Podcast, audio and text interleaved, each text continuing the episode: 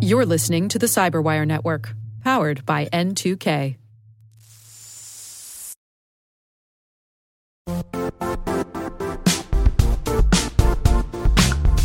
The IT world used to be simpler. You only had to secure and manage environments that you controlled. Then came new technologies and new ways to work. Now, employees, apps, and networks are everywhere. This means poor visibility, security gaps, and added risk. That's why Cloudflare created the first ever connectivity cloud. Visit cloudflare.com to protect your business everywhere you do business.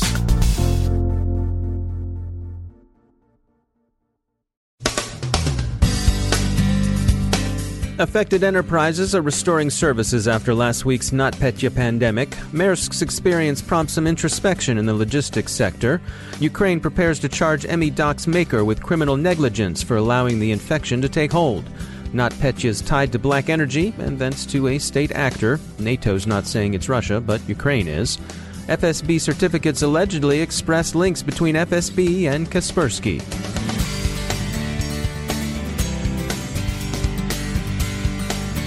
I'm Dave Bittner in Baltimore with your CyberWire summary for Wednesday, July 5th, 2017. Yesterday marked the passage of the first week in the NotPetya disruptive malware pandemic. It's taken most affected enterprises from Maersk to DLA Piper to Ukraine's banking systems just about that amount of time to restore a tolerable level of service. Maersk announced Monday that it was finally able to bring its major systems back online after sustaining a hit to global operations from the NotPetya wiper attack. Port services reopened Sunday, many of them using manual operations, and other aspects of recovery continue. The hit was substantial. Maersk, which is by no means an inattentive or poorly resourced outfit, is working through a six day backlog. Among the ports that return to operation in substantially manual mode are Gothenburg, Sweden, and the U.S. ports of Los Angeles, Mobile, and Port Elizabeth, all big cargo handlers. The NotPetya attack and its effect on Maersk has led the shipping and logistics industry to some security introspection. Self examination leads to uncomfortable insights. We heard from Lars Jensen of the maritime cybersecurity company Cyberkeel, who summarized some of those insights as follows quote, A top 20 carrier allows shippers using their e commerce platform to use X as their password. A port terminal has a server running the access to their e commerce tools, which is so old that it can be readily taken over using tools one can download directly from the internet. A top 5 carrier claims that the password 12345 is of medium strength. 10% of carriers and 20% of the sampled ports and terminals have still not patched the vulnerabilities related to the Poodle and Heartbleed cyber threats, which emerged more than two and a half years ago. Jensen also notes that the apparent ease with which the attack propagated laterally across infected networks is a disturbing indicator that security levels are generally too low for comfort. Returning to Ukraine, where the infestation began, authorities are moving forward with their investigation. Police have seized servers belonging to Intellect Service, the small family owned software outfit whose ME-Doc tax accounting product appears to have been the initial source of NotPetya infestations. A high ranking official in Ukraine's police unit charged with investigating cybercrime says that Intellect Service should expect criminal charges. Intellect Service, which says it's cooperating fully with the police, denies having anything to do with the attack and says their code was clean when they released it. It seems fair to say that NATO's statement on the attack represents, at this point, consensus. NATO thinks the attack was the work of a state actor, but the Atlantic Alliance's Cooperative Cyber Defense Center of Excellence in Tallinn declines to say exactly which state that would be. The statement about the attack mentions, in passing, that cyber attacks with physical consequences could trigger NATO's Article 5, collective defense, but was silent on whether this would be one of those cases. Almost certainly not, but the statements do suggest the rough area where NATO will draw its Article 5 line, somewhere on the side of physical consequences. The NotPetya attack on Ukraine, with either intentional or collateral damage throughout most of the rest of the world, has been tied more closely to Russian services as researchers at Kaspersky, ESET, and elsewhere find links to the Black Energy APT group. That APT has long been suspected of being a Russian cat's paw. In fairness to Kaspersky and ESET, neither draw that explicit conclusion, but Ukraine's government certainly has. They're convinced the incident is another shot in Moscow's hybrid war aimed at re engulfing Ukraine. It's probably safe to say that one thing we all wish we had more of is time. And when it comes to security investigations, time is of the essence. The folks at Splunk recently sponsored an IDC info brief titled Investigation or Exasperation The State of Security Operations. Haiyan Song is SVP and General Manager for Security Markets at Splunk. You know, we always talk about the ideal situation, security needs to be proactive Unfortunately, one of the things we've found is the security investment in tools and technology, even operations. 70% of the companies actually do that after a series of pro- breach. It's still good to do it, but I think it will be much better if we can take a proactive approach. And since we're in the security information event management and analytics space, one of the interesting things we find is 72% of US companies are not fully taking advantage of the capabilities. And in connection with you know the skill shortage and the fact that we have to deal with a lot of sophisticated attacks and that's morphing all the time we also sort of surveyed around how people are using uh, machine learning, like advanced data science technology, like ma- machine learning. Certainly, we're still in a very early stage. Uh, is 81% of U.S. companies are not at all or not extensively really leveraging that. Um, that's interesting because a lot of the new sophisticated uh, attacks, you really cannot use known patterns and rules. You got to really go look for anomalies, look for the baselining to start with, and using threat modeling to bring out some of the unknowns. Uh, that that's really the biggest challenge for a lot of security operations. There's still a lot of time that the security analysts have to invest to even just sort of take care of or address one security incidents or alert some of them will turn out to be real. You know, it's still days and hours. That's the granularity we're looking at. But for security, you know, in the computer world, minutes it's long, let alone hours or days. 39% is still sort of report that it takes average two to four hours to resolve an incident, and we need to get them to minutes. And uh, so investigation, forensics, and automation becomes really key uh, in improving that stat. That's Haiyan Song from Splunk. The report is called Investigation or Exasperation The State of Security Operations. You can find it on the Splunk website. Two cryptocurrency services have come under attack the Bithumb exchange and client side Ethereum wallet Classic Ether. Bithumb users lost both Bitcoin and Ethereum. Classic Ether Wallet's website was hijacked. Researchers at Sucuri have found an SQL injection flaw in a widely used WordPress plugin, WordPress Statistics. Look to your blogs, bloggers. Kaspersky, which has responded to U.S. congressional suspicions of its connections to Moscow by offering to show the U.S. its source code, remains under scrutiny.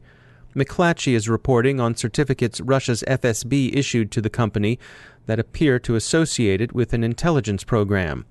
While connections among security companies and intelligence services are far from unusual, experts consulted by McClatchy think that the certificates appear, at the very least, to be odd ones and worth further scrutiny. The bear suspected of consorting with Kaspersky, by the way, would be Cozy Bear, not her sister Fancy. Russian authorities aren't happy with the suspicions and tell the U.S. to expect blowback. Maybe, the communications minister suggests, Russia will stop using Microsoft and Cisco products.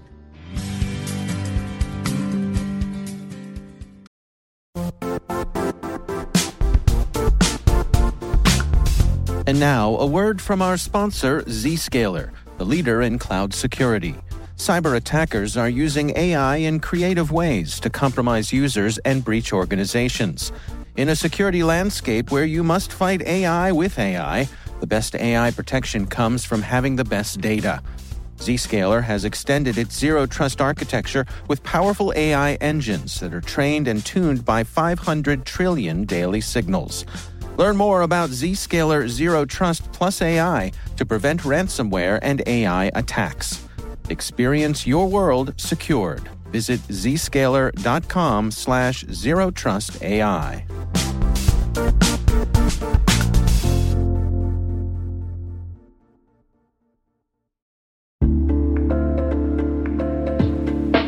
Are lengthy security reviews pulling attention away from your security program? With the largest network of trust centers, Vanta can help you streamline security reviews to win customer trust, save time, and close deals fast. Proactively demonstrate security by showcasing key resources like your SOC 2 or ISO 27001 and provide real time evidence for passing controls. And when a security questionnaire is required, Vanta takes the first pass for you. Visit vanta.com slash cyber to take a self-serve tour. That's vanta.com slash cyber.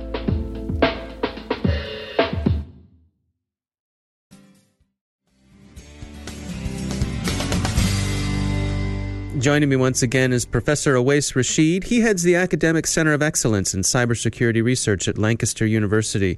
Uh, Professor, welcome back. You know, with this recent uh, high profile ransomware attack, of course, uh, WannaCry and the disruption it did to the NHS uh, in England, uh, you wanted to talk some about the anatomy of attacks and sort of getting back to the basics. Th- thank you very much for having me uh, again. Uh, indeed, uh, I think the ransomware attack that disrupted um, m- many different systems across the world, but most notably the National Health Service uh, in in the UK, just simply demonstrates what is effectively a fairly simple type of attack in the sense that it's it's an attack that locks out your files and and access to your disk can disrupt uh, one of the largest organizations in the world. Uh, and to look at the causes of this disruption, we need to really look back at the anatomy of an attack. And normally, what, what would happen is that an attacker breaches the system, uh, for example, through a weaponized document or a, or a, or a payload, which could come via a phishing attack or any other other uh, means to deliver it into the network. And then their goal tends to be is to uh, get some kind of a command and control infrastructure set up and also do lateral movement and uh, move across the network. And what we can see in this case is that that, that has happened with, with relative ease uh, in the sense that yes, the uh, uh we don't we don't fully know what was the initial point of uh, point of breach, but uh, once the initial point of breach had been reached by the attacker, the attack moved very quickly not only within a particular part of the organization, but across many, many National Health Service trusts across the country. That leads leads to the very fundamental question as to how basic security practices can actually disrupt uh, different types of attacks. And what we know in this case is that some of the uh, systems were based on Windows XP, which is which is an outdated system and is not supported currently by Microsoft, but also that the particular vulnerability has been known since March and patches were available, but they weren't applied. And and that leads to the particular question about uh, security investment, good security practices, and good good security hygiene. But also another really fundamental thing, which I often uh, teach my students on a, on a regular basis, is that it's not only what you do to keep an attacker out, and in this case, clearly things could have been done uh, by patching systems to at least make it harder for the attackers to breach the system, but also what, what happens once a breach has occurred, what kind of recovery plans are in place. And for a complex and highly critical organization such as the National Health Service, for it to be disrupted on a large scale for such a, a long period of time uh, is, is, is, is a big, big problem. And, and one of the questions we have to ask is what kind of recovery plans were in place? What kind of backup systems were in place? And why did it take so long for the system to come back online? But equally, why was it so easy in terms of what kind of network isolation was put in place or not that made it possible for, for the attack to move laterally across the organization very, very quickly? One of the things I've heard about these sorts of attacks, particularly when it comes to healthcare, and I'm not sure this was the case with uh, with NHS, that sometimes uh, restoring from backup can take more time than simply paying the ransomware and having the files unlocked. Yes, but that might be the case. But first of all, one would never condone paying the ransom for a ransomware because ultimately the attacker's motives uh, are e- economic, and, and that, that simply plays into the uh, into the attacker's uh, motivation. But uh, equally, in this case, uh, a lot of these systems are not always set up with with, for example, local files and so on. They're often delivered from a server, and we just do not know in this case what was the scale of the infection. For example, did the ransomware also lock sort of key key servers within the organization that were that were delivering those files to the terminals. If you think about it, the ransomware is a fairly a simple attack, whatever vulnerability may have been exploited here, it is a fairly simple attack that it simply encrypts your disk.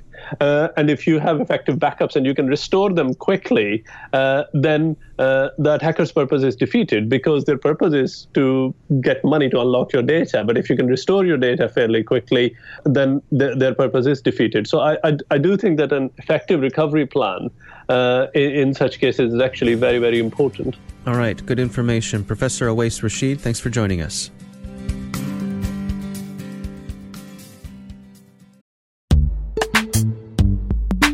Struggling to secure on prem apps with modern identity? Don't worry, you're not alone.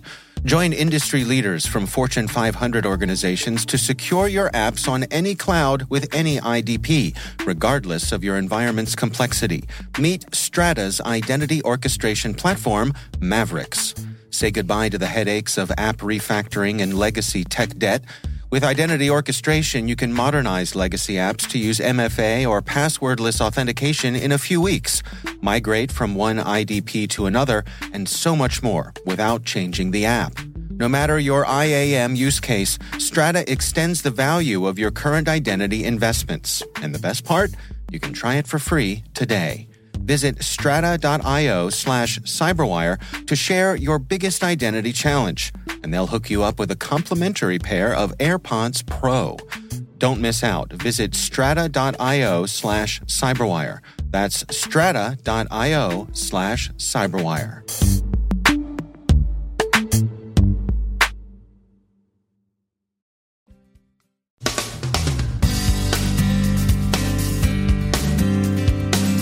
And that's the Cyberwire. We are proudly produced in Maryland by our talented team of editors and producers. I'm Dave Bittner. Thanks for listening.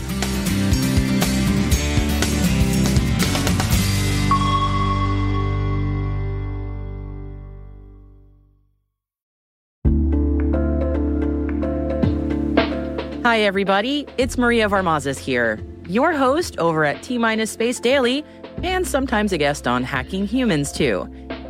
We here at N2K Cyberwire work hard to bring you concise, intelligence driven news and commentary, and we'd like to know how we're doing.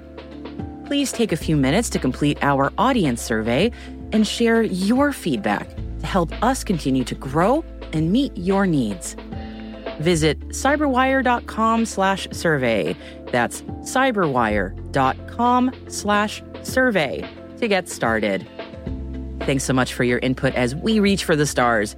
It means the universe to us.